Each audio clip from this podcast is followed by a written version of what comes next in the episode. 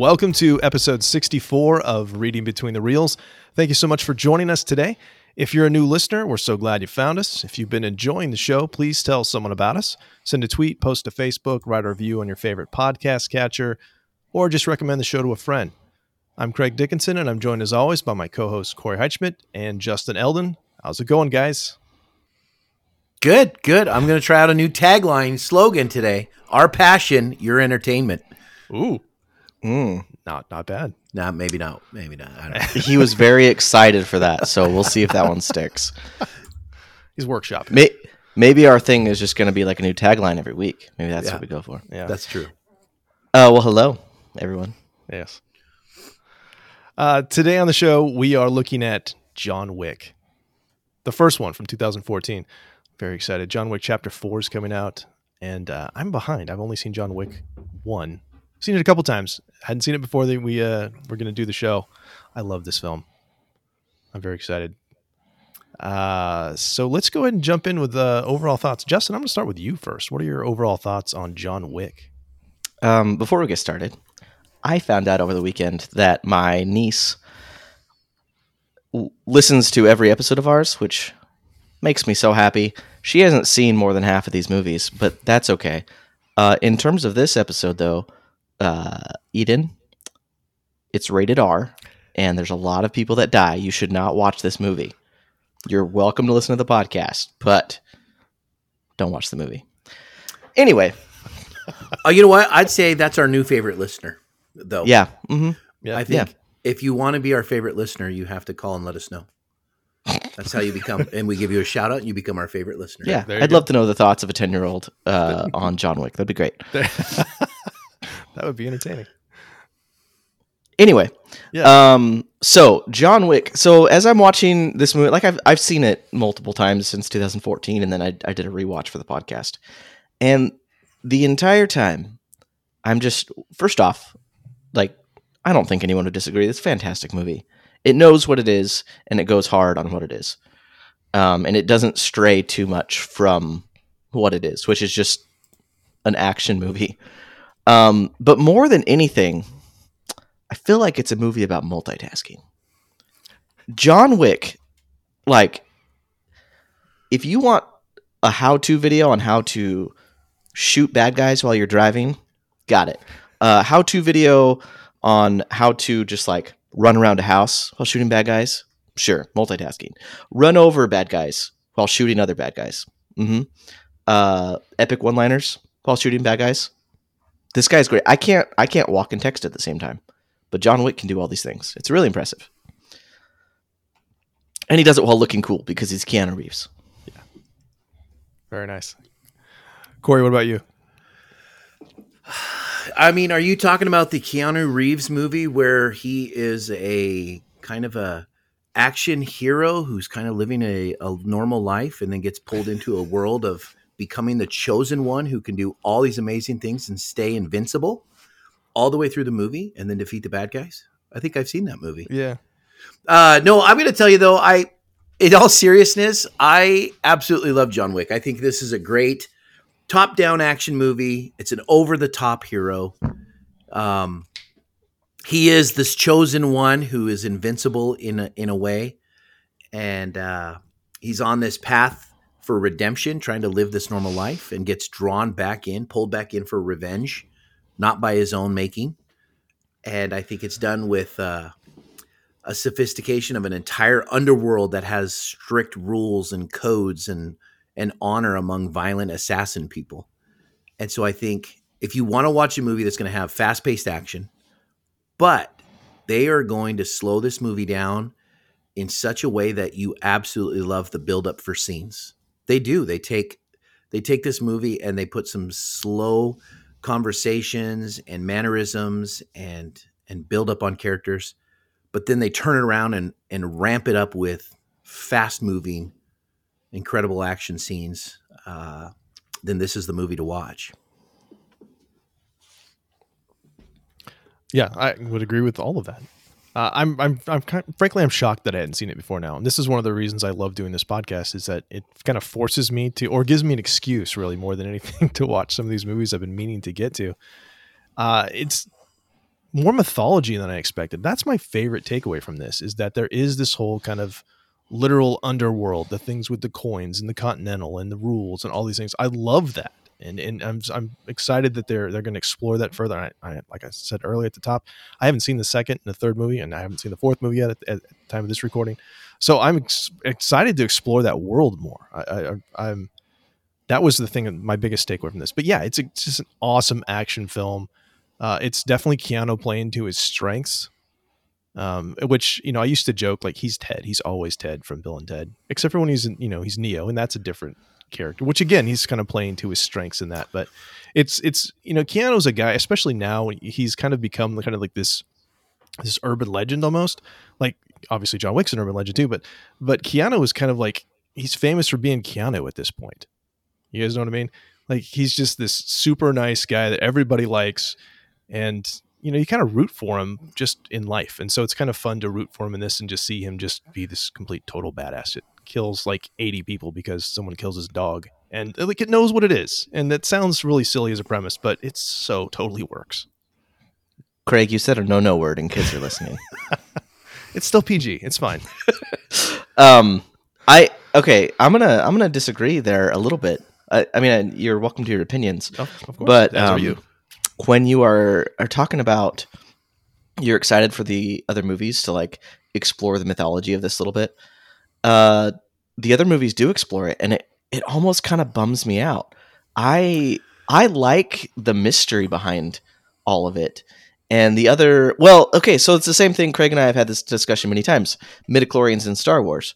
I don't think the midichlorians should exist because the Force is like this mythic thing that you shouldn't fully understand, and it's more mysterious and wonderful the less you understand it. And I, I felt that way about this movie because so I, I recently watched two and three, um, before I knew we were doing this episode, and then when I went back and watched one, I was like, oh yeah, see, this is what I liked about it.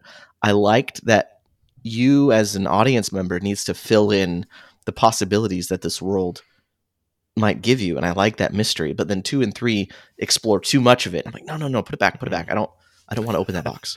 Interesting. Okay.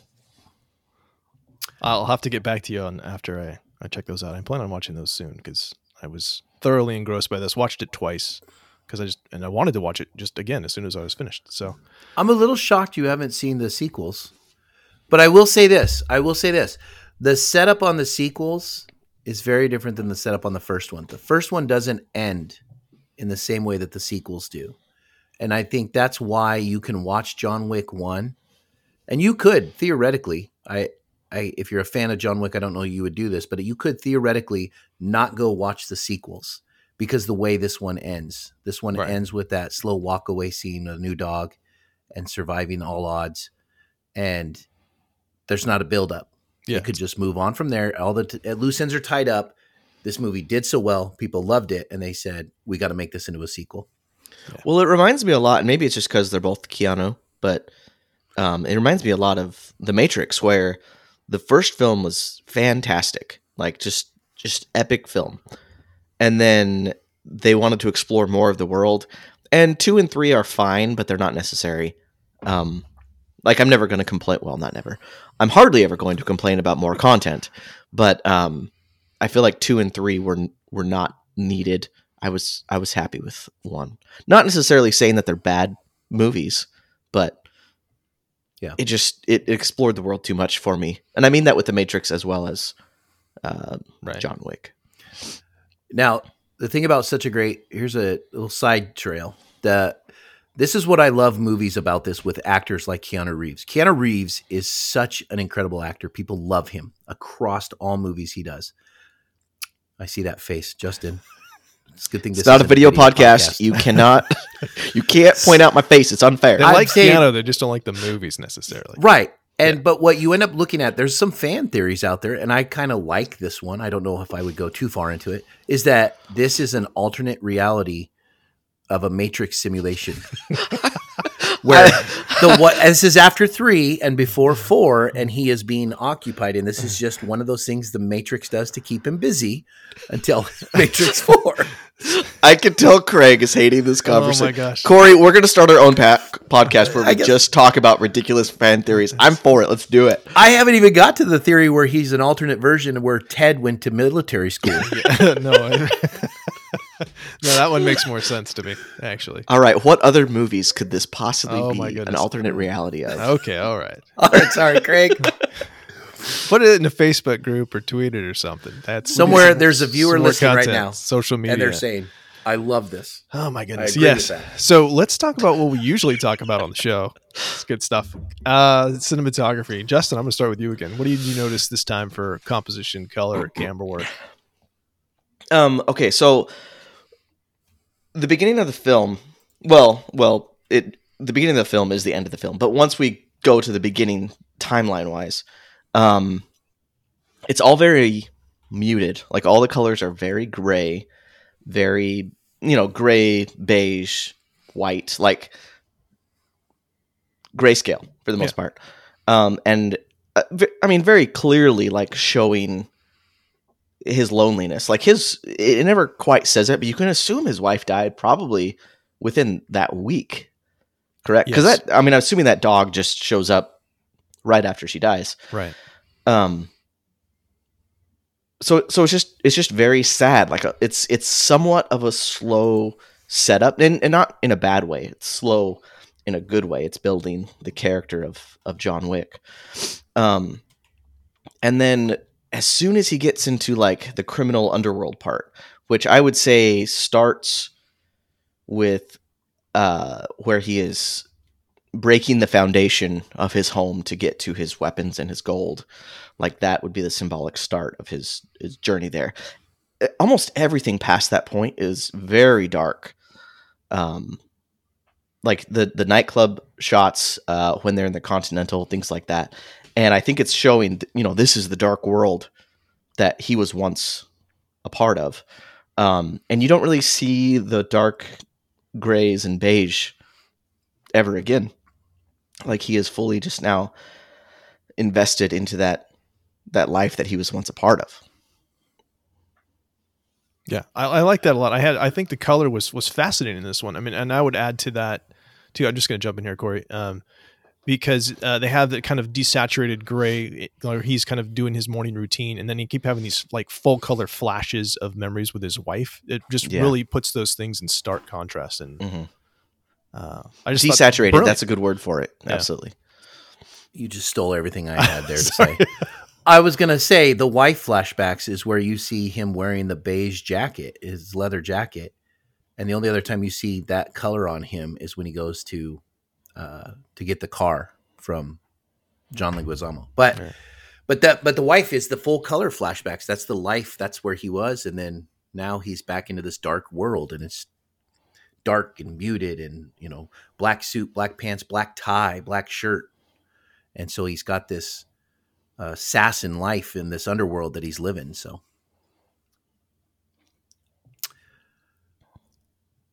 I don't want to steal any more of yours, Corey. So no, no, no. I'll let you keep talking. That's great. Uh, for camera work, though, I want to point out something that I thought was very interesting was the emphasis on the tattoo on his back, because I thought Mhm. at first I thought why why are we watching Keanu Reeves? This isn't the kind of thing that you usually see where he's in the shower and we're showing his back.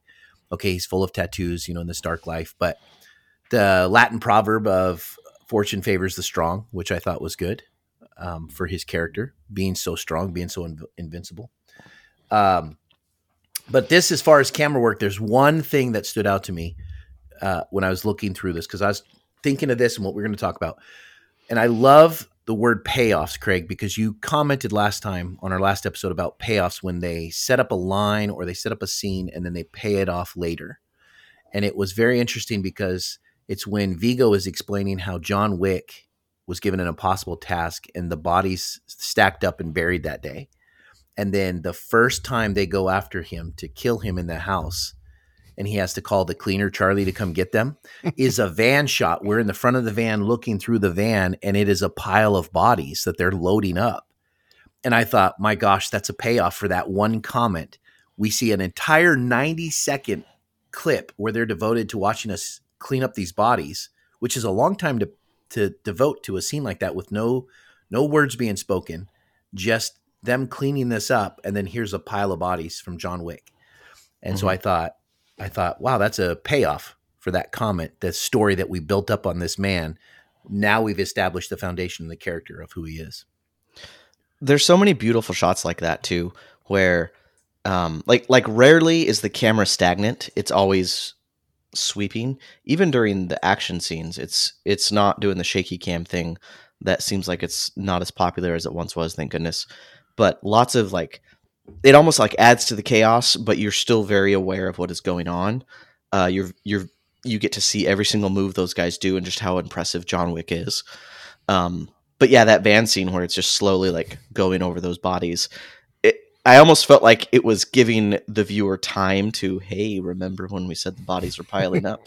Look at this, they're piling up again. Yeah. Well, and and that's interesting because in a lot of action movies nowadays, you get that shaky camera that Mhm. gets us all into the scene and makes the viewer feel like, oh gosh, they're running through. And they don't really hammer that on on John Wick, which I love. I love a still camera. I love seeing them do the the kung fu moves because I, I don't know if you know this. Keanu says, "I love kung. Fu. I know kung fu." So I mean, I love that. Like I get a still camera and I see them put that that athleticism in there. Yeah, that's one of the things that this you know this movie is is a trendsetter in a lot of ways, and I love that because of the really long single takes, wide shot after wide shot. You see it in, in pretty much every time Keanu's just killing like twelve guys at once. Like the first hit on his house, then when he's going through the red circle too, where you just have this wide shot and you get to just see him kill like three guys, and then they go to another setup where it's like three more guys he kills. And what's awesome, I think, about this is they had to do that because they only had the budget for a single camera setup. So it's kind of like it this it was necessitated by the fact they didn't have money to do like a shaky cam, multi-camera, quick edits here and there. So they let you see everything, including him reloading, which I just love watching him pause, reload, because it adds a layer of realism too. Yeah and he's There's- and he's so calm about it too, Yeah. which really speaks to his character of just Yeah. it, it's like it, uh, it's. I mean, if you've ever worked like retail or something, and just how like muscle memory the cash register is, like Yeah. that's what he's doing when he reloads. He just looks like his brain is off doing something else, and he's just without any thought. Yeah, I think if you look look at the uh, social media, there's some, several clips on like TikTok and which we're also on TikTok, by the way, viewers. Uh, is I think you see a lot of videos of Keanu Reeves on there where he's training and and doing gun work with professionals in this professional course where they're training Yeah. and doing all this. And you look at him and how he gets everything down to a movement. It's almost orchestrated so much with him that it's it's a dance, and he's moving so smooth and so fluid and he just puts it right into the movie and does all of that. Yeah, they spent so much time on prep that they could just nail it when they actually did it. And that's another thing they would do that would be cheaper because you're ready to you're not having everybody on set with everything being lit and having to do take after take after take because they're ready to do it. And he's doing it, which is amazing too. Adds to the the realism, the verisimilitude, if you will. What was the as well. budget on this one, Craig? If you Um, yeah, it was about uh, between twenty and thirty million, which is a lot to us, but for a, for- for a feature film, it's nothing. and for all the special effects and everything that they yeah, did and with there's not a ton of CGI in this too. Like when he gets hit by the truck or the the van or whatever, that's that's. Oh, you know, you know what else is CGI in this film that just makes me so mad? That little that dog when he lets him outside for the first time, and he does his business on the yard. That poop is CGI. Did we Are you- really need CGI I- poop? You couldn't. You couldn't just I- get something from the dollar store and plop it on the lawn. Oh my word! I didn't even notice. It's and it's not even good CGI.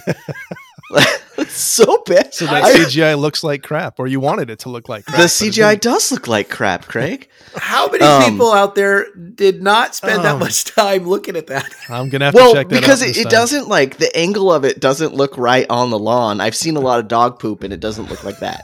Wow. I was, I was like, oh, okay. You guys are amazing. A little punchy today. I have one more camera thing that I got to point out. Good, I have a few, so go for it. Okay, and this is the only thing that stood out to me. Hmm. I don't remember how many scenes are slow motion in this movie, but there's one slow motion scene that stands out to me because it made me think back to the Matrix. Is this the first time where he finds Iosef in the hot tub or that little bath sauna Yeah. thing they're in?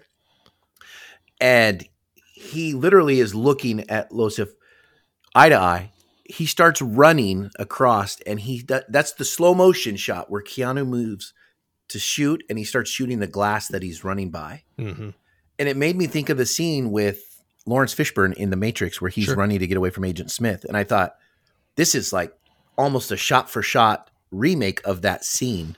I don't know if that's intentional or if they just Yep. do that, but the slow motion part of that really brought that into me. Yeah, it probably is because because Chad uh, Stahelski, the director, and, and and David Leitch were both stuntmen. They both worked on on the Matrix too. So there's a lot of Matrix DNA. Like all joking aside, there's a lot of Matrix DNA in this movie, other than just Keanu. Um, I, I'm glad you didn't take the one I was going to take, Core. I thought you were because my one of my favorite shots is the slow motion uh, at the end when he kills Yosef, when he's walking up to him and he's just kind of flanked by those two um, shipping containers, and just perfect example of composition wise, a rule of thirds where he's very much centered in there, and then he just reverses cour- course, and the camera goes out of focus. Like he's just kind of this force of nature, like a almost like a phantom, you know, as he's uh, finished off the the quest that he had. That was absolutely great. Uh, I wanted to point out a couple other color things. I, this movie's just beautiful too. I just thought I was really struck by other, other than the fact that just like it's a great action movie. I thought it was just really visually um, amazing.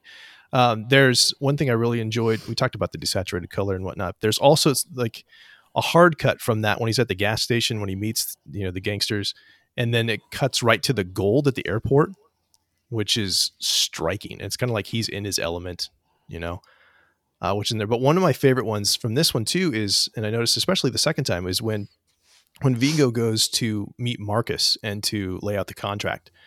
And it's kind of interesting. If I was like, why is he doing this at first? Well, Marcus like opens the curtains, and so and he's got his back to him, and so Viggo's in the in the sun, uh, and Marcos uh, Marcus rather is not. He's kind of in shadow, and the way I interpreted that was that Viggo's being very open about he's in the sunlight. Like what he's saying is very clear and honest and what he's being forthright. And Marcus in shadow is he has something to hide. Hmm. I love it when they do that. Yeah. I love it when they put the and and those are intentional things I think that we sometimes miss and you don't know and subconsciously you pick up, but without knowing it as a as just watching a show, you have to intentionally think about those things sometimes. Yeah. And, and my last one was just, and I wonder if, eh, because I'm assuming the color choices are intentional, but in, in the Continental where you have the, the red and the green, where, you know, red is passion or blood, like it's a place where killers are hanging out. But there's also this green, and but it's not like a poison green. It's more like a peaceful, relaxing, possibly rebirth for Uh, Serenity Wick. Tranquil. yeah, because like this is a part where he kind of you know he goes there and he kind of becomes again who he had been before. So uh, that's kind of the way I took that. And of course, tons of Dutch too- angles and cool stuff like that. But yeah, go ahead, Justin. Uh, in that scene in the club, there are um, there are like lights flashing everywhere, and if you notice, almost every character gets a lot of almost just like the chaotic light bouncing off of them, like uh, the strobe lights and the reds and the blues. But w- John Wick is almost always enshrouded in blue. Rarely do they show another color on him, which I thought was interesting. Yeah, interesting.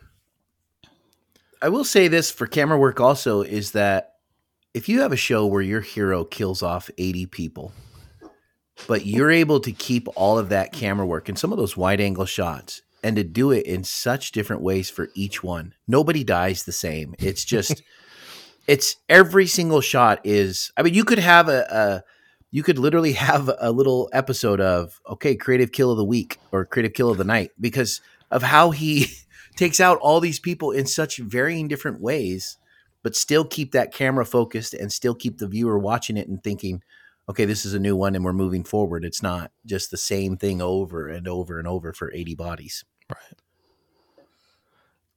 Excellent. Uh, so let's move down to sound. Justin, why don't you start us off? What did you notice for effects, soundtrack, voiceover, any of that stuff? Um, so just just generally, uh, one part where I really noticed sound, and I noticed this because I, I believe in a previous episode I I mentioned this in uh, one of the earlier Bond films with Sean Connery. There's a fight scene in a Bond film where there is I, I, I couldn't even tell you which Bond film. I don't know my Bond as well as I should. Um, where he is having a fight and there's zero music. Uh, but it's like jolting. It doesn't feel right. It feels like there should be music. And in this one, um, that very first attack on his home, as everyone is kind of like getting in position around his house, uh, there's like there's like rock music playing, and it's kind of like heavy metal going, and then it's and you almost expect it to the song to reach its climax, and then right as the fight starts, all music stops. And it kind of just points your focus to what is happening, and you don't feel like it doesn't feel rhythmic in the way that you would expect it because there's music accompanying it. And I notice that they do that a lot. They they play with the music to focus your attention on certain things, and they'll even stop it semi abruptly. That kind of makes you feel unsettled, which I thought was really interesting. Um, but I, I just don't think an action movie would be what it is without the the punching sounds, the kicking sounds, the sure. the shooting sounds, uh, the the reloading sounds. Something that always bugs me in in action movies is just how fiddly guns sound. If someone like moves a gun, you can always hear it like. I'm like gun guns don't guns don't all the time as they're moving around, and they didn't do that as much in this movie. Um, and so that so that was nice to see that that felt slightly more real. Um, but not only for the audience, like John Wick uses sounds as well. Like you have to be aware of the sound, so that way you're aware of what he's doing. There are several times. Well, actually, no. I'm thinking of the other movies. There's there's at least one time in this movie where he is waiting for the other person to reload, and he he waits for that clip to hit the ground, to where he comes out from behind cover and starts shooting. So that sound is important not just for the audience and their enjoyment, but for like understanding of the story and understanding of who John Wick is, which is a bad A that understands his profession. There you go. Corey. Uh, the thing that I noticed, I I don't feel like there was too many songs or anything to be like a soundtrack that you would look to download a great song from. Mm-mm. But I think I did pay attention a little bit more to there's some ominous music tones that set up the scenes in the background. And it's you could always tell when there was a stressful or tense scene coming up or there's some there's just a slight music in the back with some beat going on or some tone that's kind of an elevated tone, um, almost a chime. And so I think it sets up the scene to say, "Oh goodness, something's going on here. Someone's around the corner." Or, and so I think that besides what Justin said, I think those those also stood out to me. Is that I think those those effects do a great job of pulling the viewer and setting the tone, but then at the same time pulling back and having some silence in the film to keep you going. No, I, I think you're right, Corey. Like there there aren't any songs in here or any of the soundtrack where you'd be like, oh yeah, I want to listen to that again. But it's still very fitting of every single scene. Yeah. Uh, I'm going to disagree a little bit on that, but I'll get to that in just a Oh. second. I know.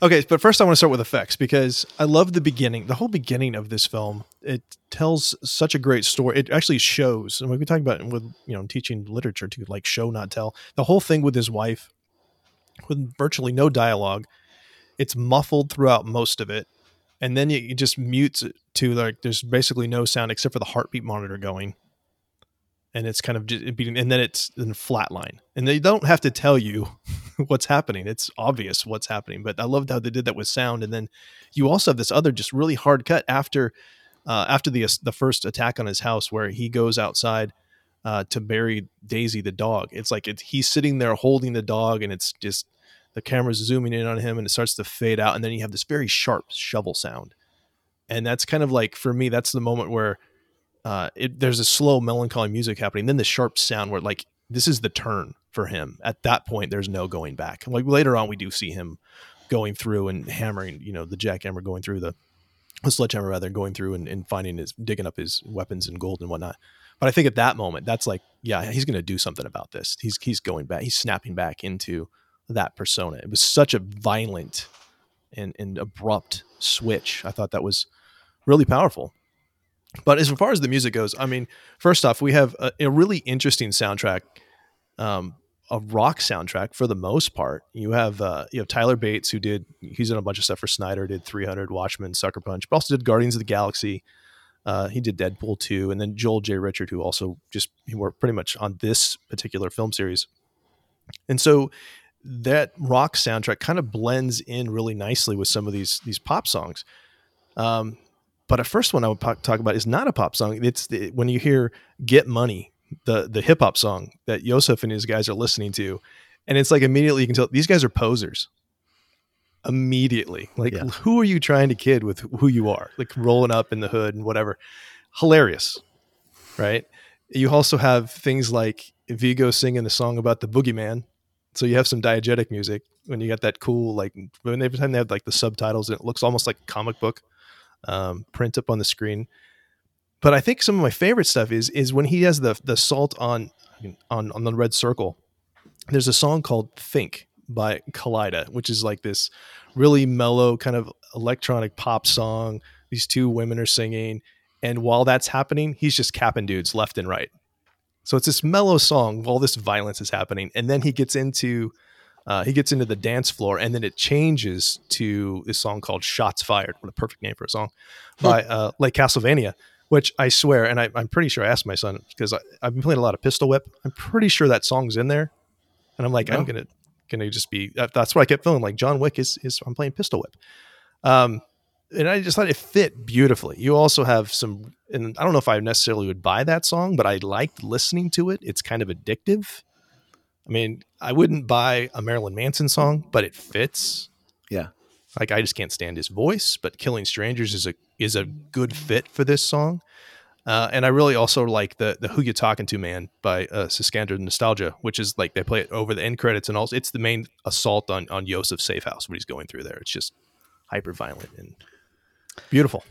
Couple, couple things to unpack. Oh, sorry, Corey. No, go ahead. Oh, so, um, okay, Craig and I just just got an, an, a Quest, like a, a VR headset, and playing any shooting game in VR after watching John Wick Yep.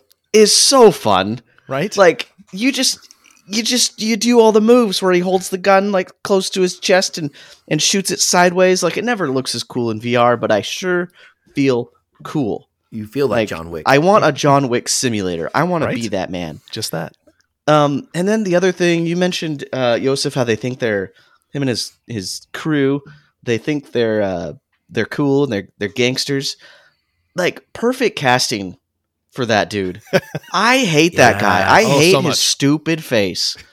Like you just want to punch him. The first thing, first time you see him, you're like, that guy is a d bag. Like, ooh, Hundred percent. my goodness gracious. Yep. Um, and that a lot of that probably carries over from Game of Thrones. Like he was, he's just the worst in Game of Thrones.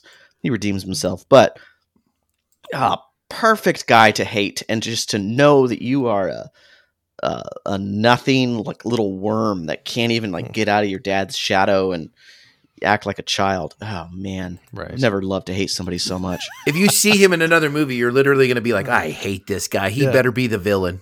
I don't think he can ever play a, a protagonist. Like he Yeah. just can't.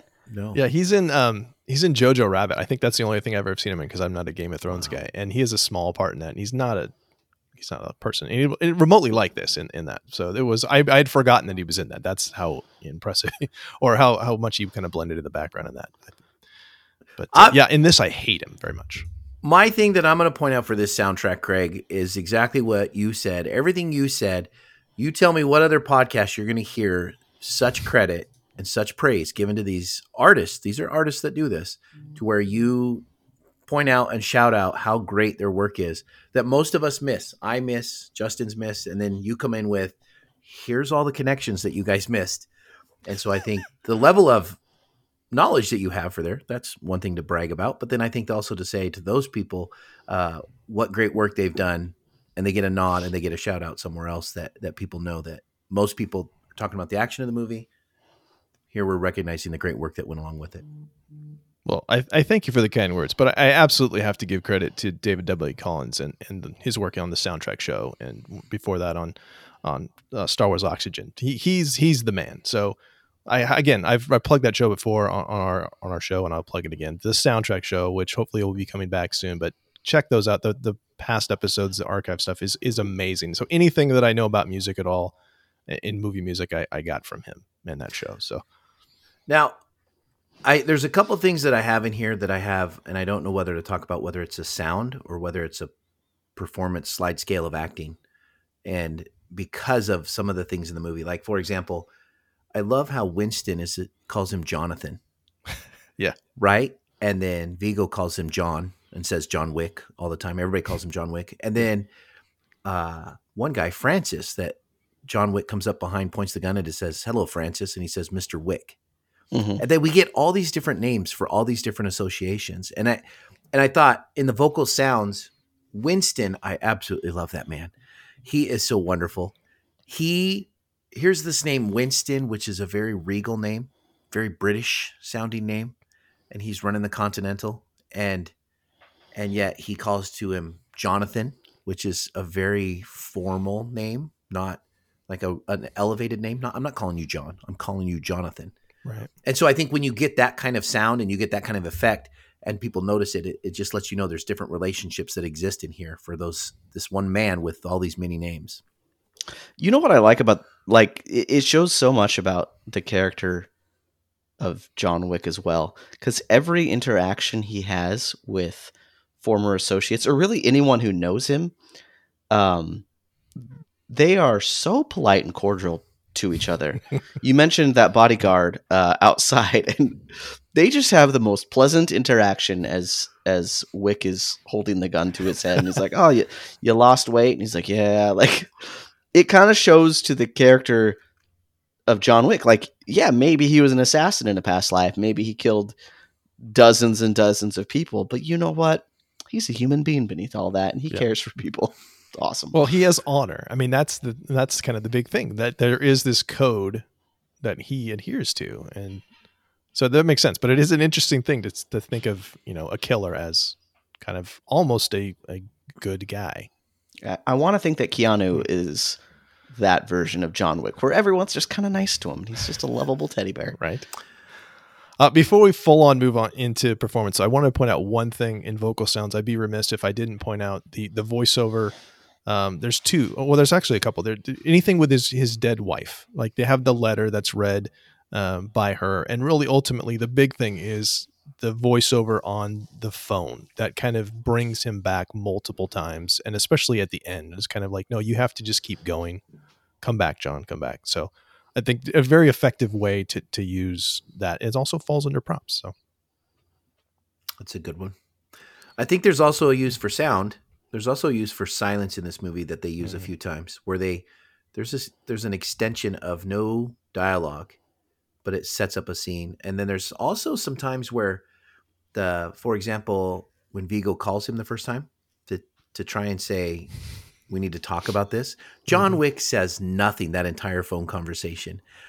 But as a viewer and a watcher, you can feel the tension rising because we've just seen who this man was established by and with this pencil where he killed five people and you know and so you're thinking oh my gosh this guy's a legend and he's saying nothing to you on the phone but you know he's on the other end listening it is so powerful and it's such a great effect that they make happen with no dialogue and no sound And you can see uh, Viggo or hear Viggo's voice escalate a- out of fear. The less uh, John says, the more he's like, ah, let's be civilized. i'm going to stumble a little bit on my words yep yeah, I had that. So that's a natural transition into dialogue. I I actually had that as as one of mine, but we've kind of talked about it because yeah, he he does.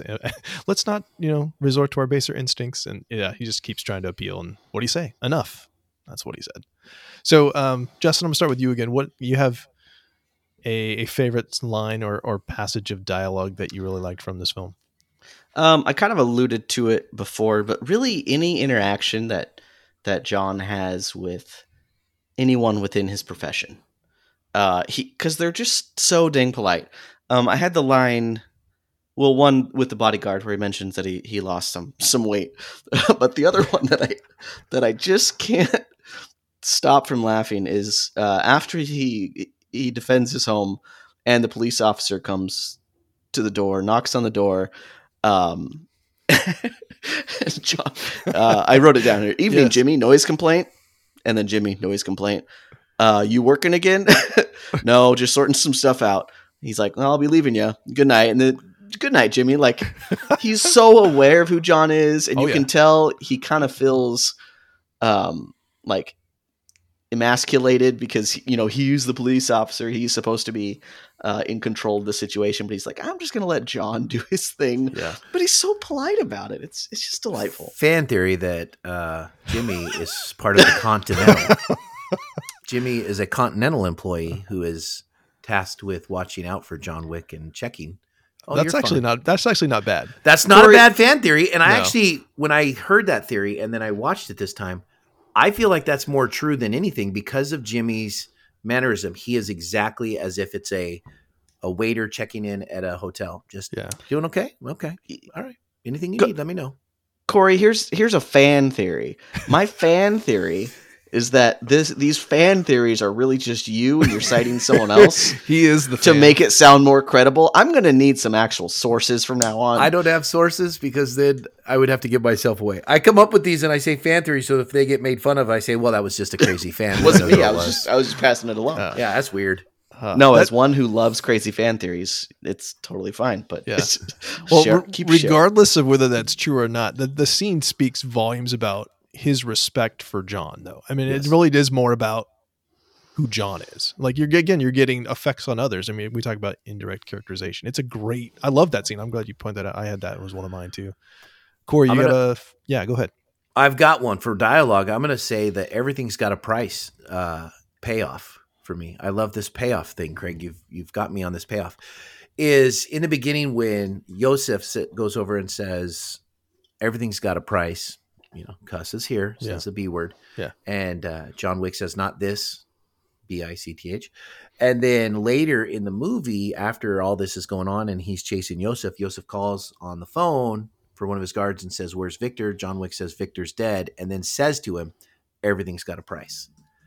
And so it's a great dialogue to just kind of say, I know, you know, this is where it started. This started because you couldn't stop here. You could have just walked away, drove away. This car's not for sale. None of this would have happened. But now, this is the price for you going too far because of your arrogance, your cockiness, and your upbringing. Nice. I love that dialogue. So I'm going to say we can do two because I have two that I want to share. I'm going to start with this one. Um, Viggo calls up Aurelio and says, "I heard you struck my son," and he says, "Yes, sir, I did." And, and Viggo says, "May I ask why?" And he says, "W- uh, "Because he stole John Wick's car, sir, and uh, killed his dog." And Viggo's response Oh. is, "Oh," Oh. and then hangs up. Which again just says so much about who John is. Love it so very much. And it's so early in the film. We don't really know. We've seen very little to this point. And the fact that John Leguizamo says that with the "us" in there, that Mhm. you know the uh, well, sir, uh, he struck, he stole John Wick's car. It it's just a great speaking, and I'm gonna put this out there. I got a lot to say, and I'm kind of stammering a little bit. That's just great writing to put that in there. Yeah, I mean he's showing respect and deference to to Viggo, but he's also like, yeah, I needed to do this because Wick is a problem for all of us. Mhm. So, Justin, did you have another one that you wanted to throw out? Um, yes and no. So uh, I was I was going to go with that one as well, just because the the O is too classic. But um, Iosef's last line as John Wick is walking up to him between those uh, two shipping containers that you mentioned earlier, Craig, and he he like has one last like plea before John just is like I'm I'm done like and shoots him. Uh, he just yells, "It was just a effing dog." Yeah. and I love that so much because because I thought about this for so long, and I feel like this movie has kind of become, while it's well respected, the joke always comes back to like, oh, you activated the greatest assassin of all time by killing a dog. But I feel like more people can empathize with the the heartbreak of like their dog dying than most people can empathize than than people that can empathize with like say their their wife dying. Like I think a dog dying is quite a bit more of a common occurrence. Um, and just in movies in general, like whenever uh, animals are harmed, people can empathize with that Yep. much, much more. Mm-hmm. And uh, just, I think in this movie, not only does it bring the audience in of like, yeah, like you don't kill dogs, but also it shows that John Wick, he needed an outlet. He was mad. Like he, his wife had died. Uh, you can already kind of see that he's missing that adrenaline in his life. I think that's what that airport scene is showing us with his car as he's driving Mhm. around. Uh, I think he wants that adrenaline, and then his dog dies, and he's like, "Nope, that's it. All right, let's do it." That Back in. dog, the it you got a lot to that, Justin, because people empathize with that. That dog was not killed on camera. You hear the yip, but you don't Yep. see it. Mm-hmm. You see his wife die on camera. You see 80 people die on camera, but you don't see the dog die on camera. You hear what they did, and then you see the dog dead when John Wick wakes up. But that I, I I don't think we could stomach that if we saw that. Nameless bodyguards over here, I can watch you die. Mm-hmm. Dog, oh, I'm storming out of the ca- out of the movie. I'm out. Yep. Did you have another line that you wanted to share, Corey? Yeah, I think, and this this sets up for me. I love this underworld. I love the Continental. I love everything about this because it's going to be so important in the sequels that's going to come up, Craig, that you're going to love. And so I think this line when Perkins finally gets killed at the end is the when Winston walks up to her and says, "You've broken the rules. You've done business on Continental grounds, and management." Uh, oh wait, no, sorry. You've broken. Uh, it's Perkins. It's when that that Marcus guy. I'm sorry. Let me reset that, Craig. I'm sorry. Okay, it's fine. Uh, it's when Perkins is in the hotel with Marcus, and he says to her, "You've broken the rules. You've done, and you've done business on Continental grounds, and management does not take kindly to that sort of behavior." And then she ends up killing him. And because she does it on Continental grounds, at the end of the movie, Winston comes up to her and says, "By thine own hand, your membership has been revoked," and then she's killed. And it just sets up this token that the Continental is safe haven. There is no business on here. You can have these people who are the biggest, baddest assassins that exist on the planet. The moment they walk into this hotel, it's parlay. It's it's frozen. Yep. You freeze everything, and we are cordial. We are respectful. We are not carrying any grudges until we walk out that door again. And I think it it sets up a great dynamic of this underworld that they want to have this this reverence and this moment where they all come together and they're in a place where there is no business in here. Nice. Well, my last one, uh, it's one we referenced. Um, I think we did this uh, when we finished our last episode and we were talking about the movie ahead of time. So we did it off uh, off the radio, but uh, uh, John wasn't exactly the boogeyman. He was the one you sent to kill the effing boogeyman. Yes. So, uh, let's talk about. Uh, let's see, body language, facial expressions. Keanu doesn't do a whole lot facial expressions, body language. He's very stoic, but it works uh, for the character. What I had for this one, uh, well, other than so yeah, there is one break from that though. When the I the I'm thinking I'm back scene, he gets pretty rage. He's full of rage in that one. It's pretty palpable. You see his eyes and tension of his whole body, and that's like really the one moment in the film where he kind of feels a little bit out of control. Yeah. I, I know exactly what you're talking about. Yeah. And that's the only time you ever see him really rageful. Later, the, the later there's a line. Uh, I can't remember if it's se- now. I'm blanking on whether it's this one or the sequel where he says, you, "People are keep asking if I'm back," Yeah. where he gets pretty pretty That- rageful. and yeah, that's this one. Yeah. And so I, I'm getting them all mixed together now because I've seen the, the sequels. But and so I think that line is just a a rage that really cuts loose on it for Keanu. I I think with Keanu, I- like I I have I have difficulty with him sometime, but it, it works in every movie he's in. But he is so very stoic that like you almost just want to like like pour some caffeine down his throat and just be like, "Come on, man! Like have some facial expressions." Um, but because the whole movie is very much like that, like the dialogue is intentional. Like there are not a lot of monologues or ramblings or anything like that. Um, it's slow and intentional, and everyone's emotions are kind of muted. He works within this, um, and it doesn't feel un- uncomfortable. But I I do wish that he displayed some more emotion. He's Yeah. just very stoic throughout. But then again, it does make those scenes like right uh, when he's when he's tied up and he's I'm thinking I'm back. It makes those scenes matter more, certainly, uh, because you don't ever see him riled up except for right then. I think I think another thing that I point out with the body language is the this movie does a lot for pausing to where there's a 30 second or a 45 second scene with a person and they're uh, like for example william dafoe when he starts he takes out a blanket and unwraps it on the table and then takes out this sniper rifle and starts kind of putting it together. And there's a little bit of artistry in how he's touching it. It's not just a person grabbing a rifle and setting it on a table. It's how he's handling that.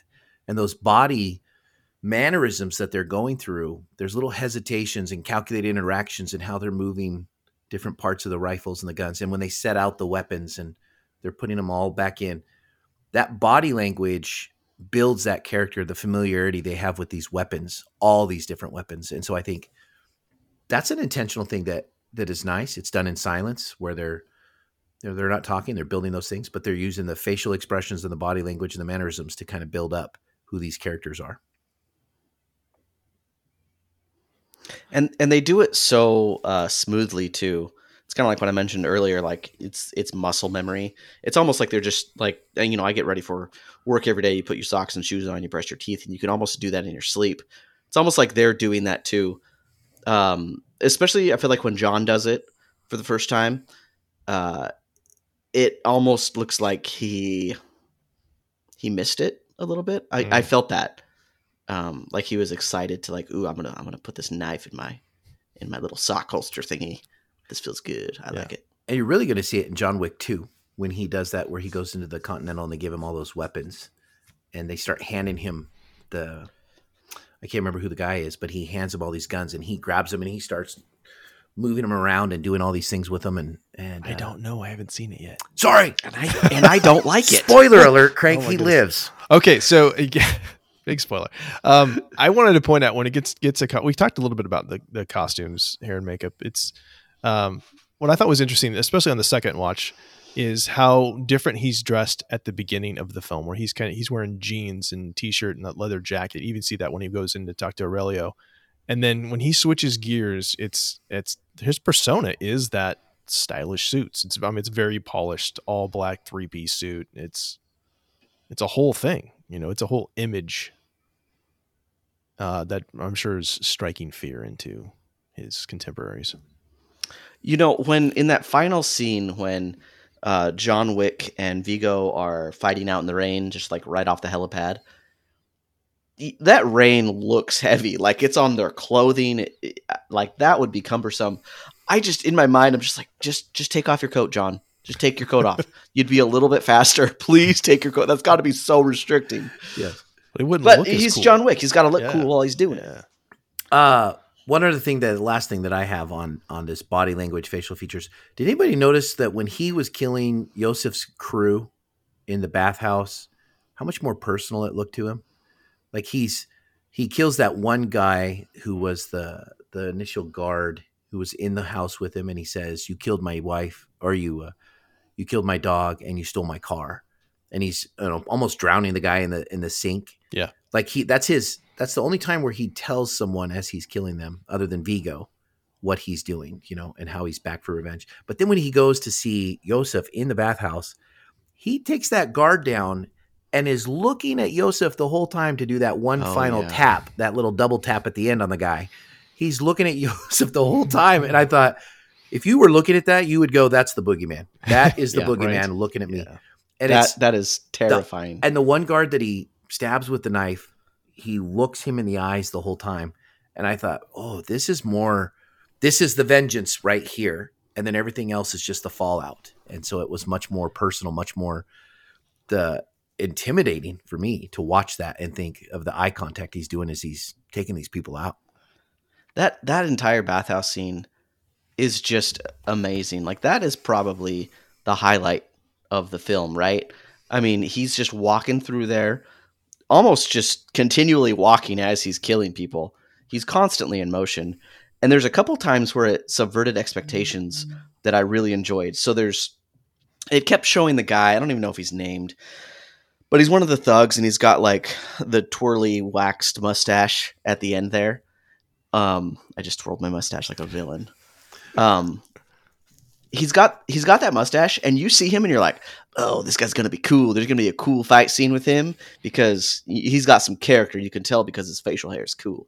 And then John just kills the guy. Like there's not really much interaction with that. And same thing with the really like jacked guy that he's like he's like wearing a speedo, I think, and he gets out of the the sauna or the, the jacuzzi thing and it almost has like this indiana jones feel where indiana jones comes across like uh, that swordsman that pulls out a sword and like does all the moves and in- indy just shoots him like you're just like okay something cool's gonna happen and then john's like, like no i'm not gonna you're gonna beat me physically why would i why would i Yeah. fight you But a few of those guys deserve a backstory because you know they were just bad assassins, like amazing assassins. And here, John Wick just like, okay, I'm just gonna take you out.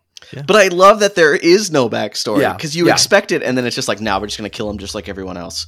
Like this this poor guy that played him, he spent you know decades of his life training and like pumping iron, and wakes up every morning and eats you know a dozen eggs or something to, to get ripped, and then you're you're done. No, Yeah.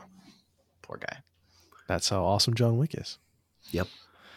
Uh, as far as setting and design, moving down to locations, a lot of this film, a lot of this was filmed in New York, and, and again, it's that's adds to the realism of this. And, and one thing that I read that I really liked was uh, the part of the benefit of of doing that is that you had a lot of actors who were just based in New York, and that's how they were able to get them in the film, like Ian McShane, uh, who plays uh, Winston. He lives in New York, so that's how you get him. He only has to work for a couple hours and doesn't have to, you know, there's no commute. He just like roll up here and, and do this. Uh, it's always fun to see uh, what's called the Beaver Building or or One Wall Street Court. It's you know at the where the Continental is. That kind of sh- you know iron shaped uh, building is is such a cool uh, location. We've seen that in lots of films, like it's in Spider Man, for instance. And So this could be a quick Google search that I'm too lazy to do. Is that the same uh, building as in third Batman movie, the Christopher Nolan movies? Ah, it's been a little while since I've seen it. Might be. It's Dark it's it's the one uh, Google uh, with with ah, fine. I'll Google it, Craig. Google that while I'm vamping. Um, but yeah, lots of lots of buildings throughout Manhattan, Brooklyn. Um, the uh, the so yeah, the in, the, the the exterior is that building. Interiors are like Hotel Wolcott, um, the Cunard Building. Uh, there's actually the Wick House is is in in Mill Neck Village. So that's a real house that they're filming in. Red Circle nightclub was uh, was filmed at, at a courthouse for the exterior, which is interesting. Uh, Edison Theater for the interior. Uh, and then the Brooklyn Navy Yard was where they were having the big fight at the end, um, next to the helipad. And did we get a confirmation on, on Dark Knight Rises? Otherwise, I'll just keep going. I'm I'm still I'm still real Googling gas station in Upper Nyack. I, I just love the fact that this movie feels real, and there's a reason it does because you've got real stunts and real locations, and yeah, I think you know you do that on the cheap too. Which, and it, that's why I think what a lot of people liked. It was refreshing just to kind of have something that's shot in camera. Um, I don't believe it is the same building, but that is It's been a little while since I've seen that. yeah. Now, Corey, I had um, Marcus's hidden gun stash under the stairs under set decoration because I also love that scene where he just kind of rolls that out and then starts pulling out the gun and lays it on the piano. And Yes. I, I think that would be great under set decoration. It sets it up. And there's, you know, there's one set thing that I, and I don't know if this is just true or not. I was trying to look it up and I ran out of time today. There's the scene where he has a pull out pantry that he pulls out and slides out. John Wick Yeah. does. I think that that scene right there, I think that exact same pull out pantry is in I Am Legend with Will Smith. And I, it, I don't know why that stuff catches my eye, but little things like that I see, and I uh, little set decorations they use, and I, and it just stands out to me. It just makes me call back to a different scene, and it makes me realize sometimes how much movie makers probably use a same set or a same. Here's the scene. We're going to set this scene, and we're going to follow this. It's almost a template for a few things that we move through. You know, Corey, there's there's a fan theory that uh Oh, uh, there is. that uh you know after his assassin life, John Wick becomes a real estate agent and actually sells that house to Will Smith. I bet he does. so there, there's a fan. goodness. No, but it just makes me realize that some shots are not always just that directors have original set decorations or things that they use. They they follow someone else's template. Like you know, sometimes people follow Zack Snyder's template for some things. Exactly.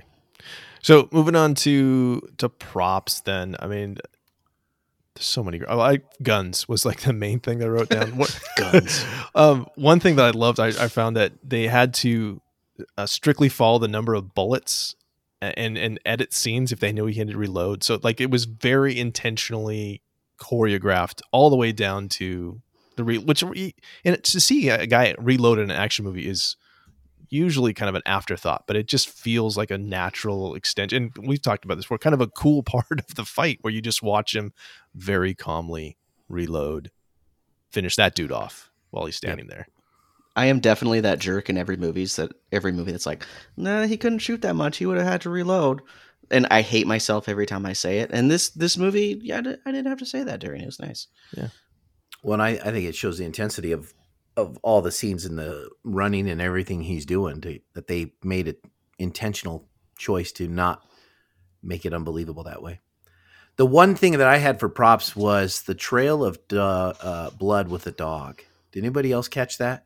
After they kill Yeah. the dog, and then the dog is right in front of John Wick's face afterwards, and there's a trail of blood, and the camera pans up through the trail of blood, and you see the Mhm. dog. It blurred. The dog's blurred, and John Wick's in focus, but he's out on the stair.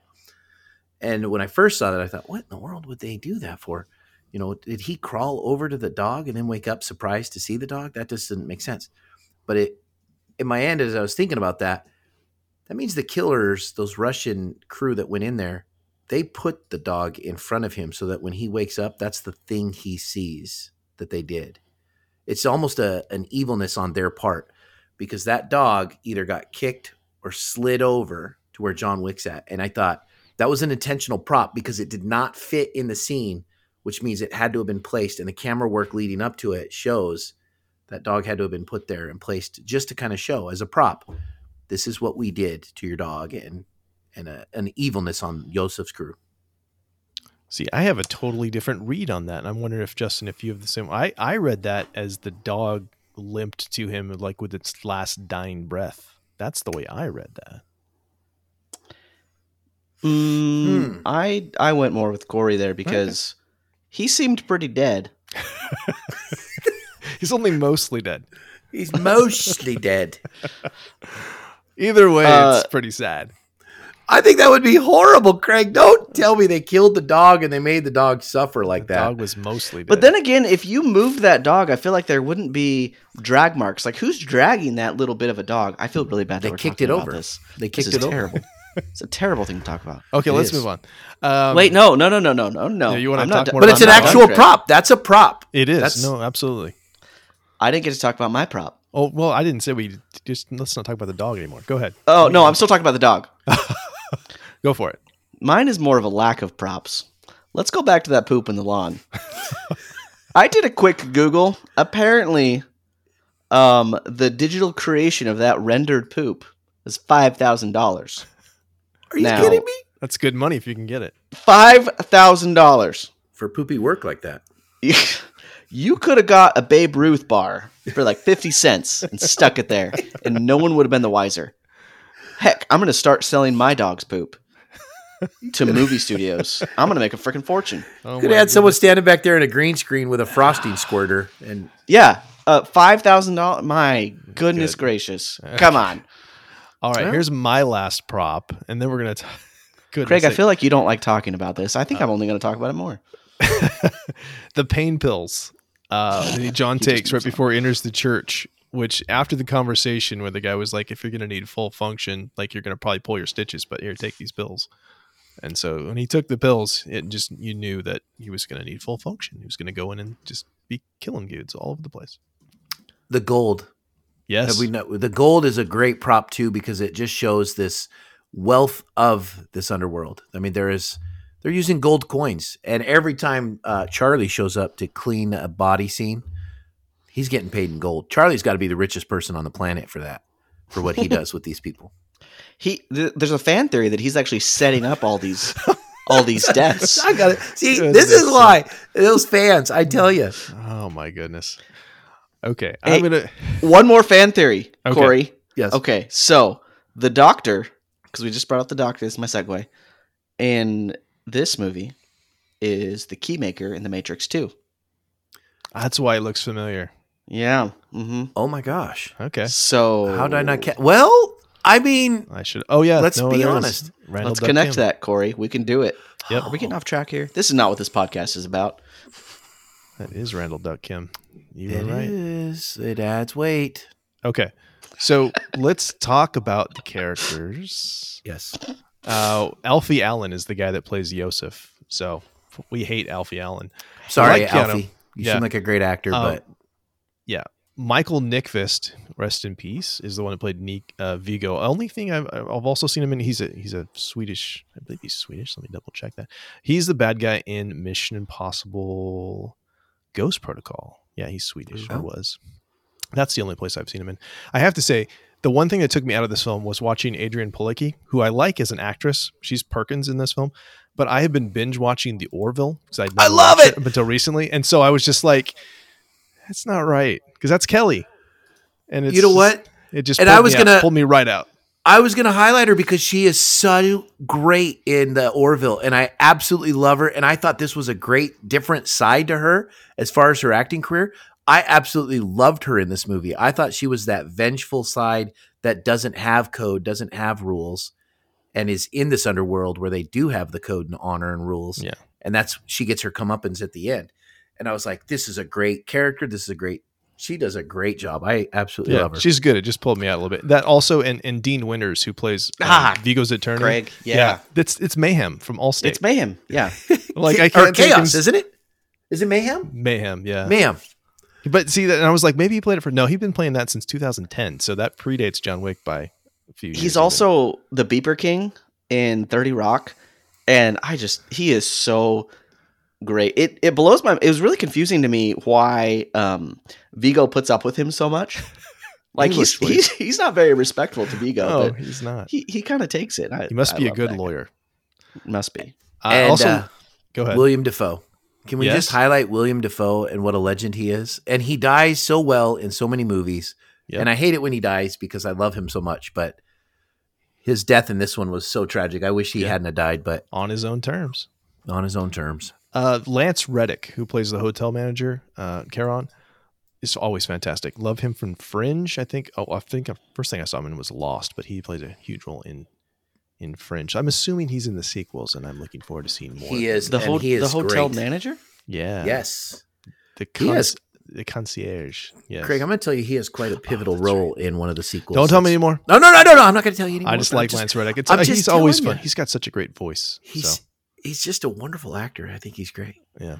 Uh, John Leguizamo. I'm going to throw him out there. I absolutely love him. I I love him in in so many movies. The range that this guy has. Can we just be honest? He goes from playing Sid the Sloth in Ice Age movies, which I've seen a thousand times because of my kids, and which, by the way, as an adult with no kids, I would have watched that too, because it is he is so incredible in that movie. Then turns around and plays this totally off the ball movie, The Pest. But then he goes and acts with Steven Seagal and plays a, a special forces guy, and then he's in this movie playing this this uh, playing Aurelio in the garage. I mean, his range of characters that he plays in movies is legendary. Yeah, And he's Luigi in Mario Brothers. Oh my gosh, yes! That's a deep cut. Justin, I see the look of you didn't know he was Sid the Sloth? I didn't know he was Sid the yes. Sloth. Yes, he's As a. Sid the Sloth doppelganger, You know, I'm- there's a fan feel- theory. There's a fan theory. Oh my lord! John Leguizamo is brilliant. Yes, he Okay. is Sid the Sloth. there he is. Yes, true. Okay. Uh, any other characters we haven't talked about that we need to? Because we're running long today. Gosh darn it! All right, hero's journey. Not a hero's journey. It's a yeah, I, story. I really kept Craig. You can pull Hero's Journey out of anything, and I'm just No. like, oh man, Craig's gonna pull it out. I gotta look for it. I couldn't. I couldn't find it. no, no, and that's fine. That's fine. Mm-mm. But I do say world building was my. I think world building was my favorite thing in this because I've seen lots of action movies, and uh, yes, there's some amazing choreography in the, the attack on his house and going through the red circle and all of that stuff. But I just love the whole concept of the Continental, the gold currency, the whole the dinner reservations thing. I, the first time he asked for you know reservation for twelve, I was like, I I think I know what that is. And then the guy showed up and I was like, it's a cleaner. This is so great. This whole subculture, which they're to, there's going to be, you know, uh, a prequel TV series uh, on Peacock that's coming out and Ballerina spinoffs coming up as well.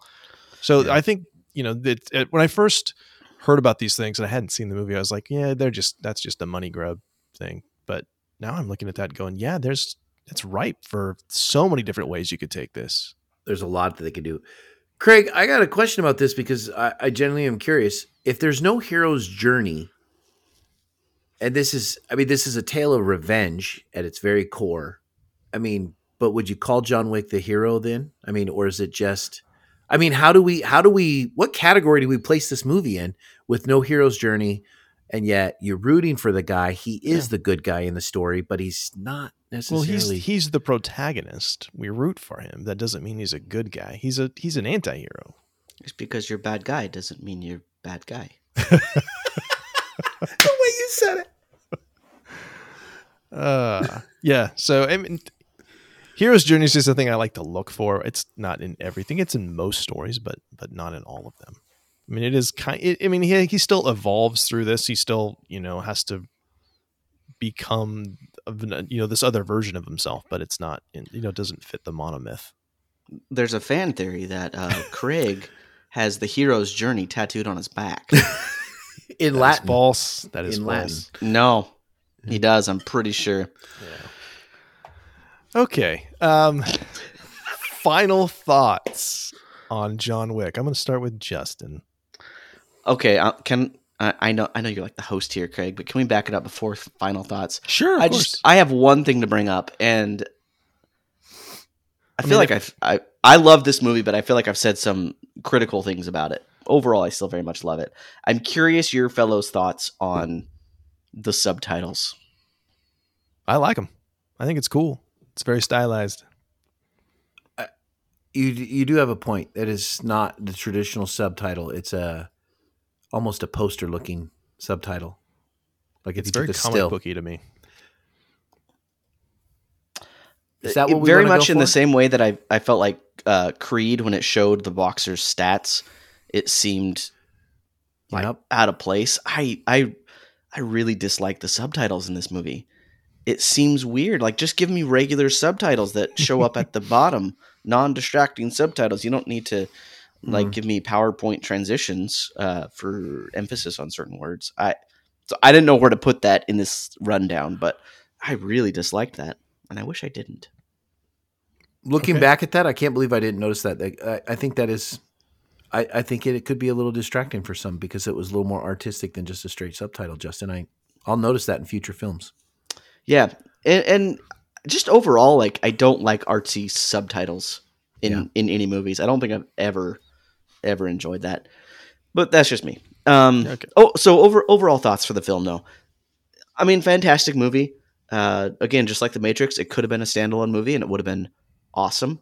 I'm never going to complain about more content, but um, again, what I said at the beginning, like the movie knows what it is, and it doesn't ever stray from that. It knows it's an action movie. Um, it knows it's like a, a a revenge movie, and it it keeps it keeps it tight. Doesn't doesn't uh, wander too much from the formula, but in the same way, it almost like creates a new genre of action film. Uh, like I, there are a couple movies that kind of try and emulate this to varying degrees of success. You see that in uh, Nobody with um, uh, who's the actor? Better Call Saul. Who's that? Odenkirk. Yeah, uh, which which is a great movie, but it's it's very clearly taken inspiration from the John Wick Wick films, and if we can, great, yeah, that's awesome. Like it was so successful and so iconic that you know it's being emulated. Um, love it. I've I've seen it five or six times, and I'd probably watch it five or six times more. Never get bored. Corey. That was good. I think uh, if I was to describe John Wick, I would wrap it up with this: that it's a it's a great story of a guy who's on redemption story, but is pulled back into the world of revenge. But it's a sophisticated world ruled by codes and honor among violent people and assassins. And it's one man against all odds. I think you'd say that with a movie trailer voice guy. one man against all odds, and with no end to creative killings for bad guys, and uh, but some great action, great dialogue, great characters that are built up, and uh, a mythical approach to it. This is a great movie. It's going to be great sequels. I think it's it's definitely targeted for an island uh, audience that likes a little more of the violent movies, but not super gory in a manner of doing that. And so I think this is a it's a great movie. It's uh, fun to watch, great character, and Keanu Reeves is the best, and the all star studded cast that they have along with him makes this a great series. Yeah, I, I had to say that I really enjoyed the film. I, again, I can't believe I, it took me this long to see it. I'm looking forward to seeing the other films. I, I need to f- quickly watch two and three because apparently four is amazing, which should be out shortly. Uh, by the time this is uh, this episode is released, I, I just love the fact that they did it on a very small budget, and because they did that, they had to kind of do these workarounds, like we talked about. There's no budget for reshoots uh, and no second camera. So they have to stage these things very carefully. The choreograph uh, choreography has to be super tight, and, and you know, so you ultimately to make this movie, you have to. It has to be a great script, and I think it is a fantastic script with some really well drawn characters. I love the mythology. I think Keanu is perfect for the role, and I think really everybody's cast just perfectly for this. And so, it's I love all the fact also the fact that it's not based on a pre-existing IP, that it's its own original thing, and uh, clearly there's been some. It has turned into a franchise now, as everything is. But I love the fact that it was an original idea, that it kind of came out of nowhere, uh, and you know I think that's that's a lesson I, I hope that more filmmakers look at and say, you know what, if I have an idea and if it's a really good one, that that I can be a successful filmmaker with it.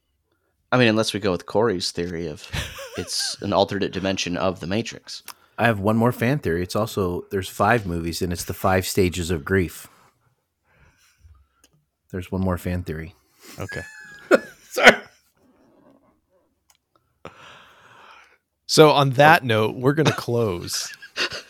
Because before any more fan theories come out, guys, thank you so much for listening. If you have a fan theory, feel free to reach out to us uh, on Twitter, Facebook, email us at readingbetweenreels at gmail.com, or use the SpeakPipe app so we can hear your fan theory and plug it into the show.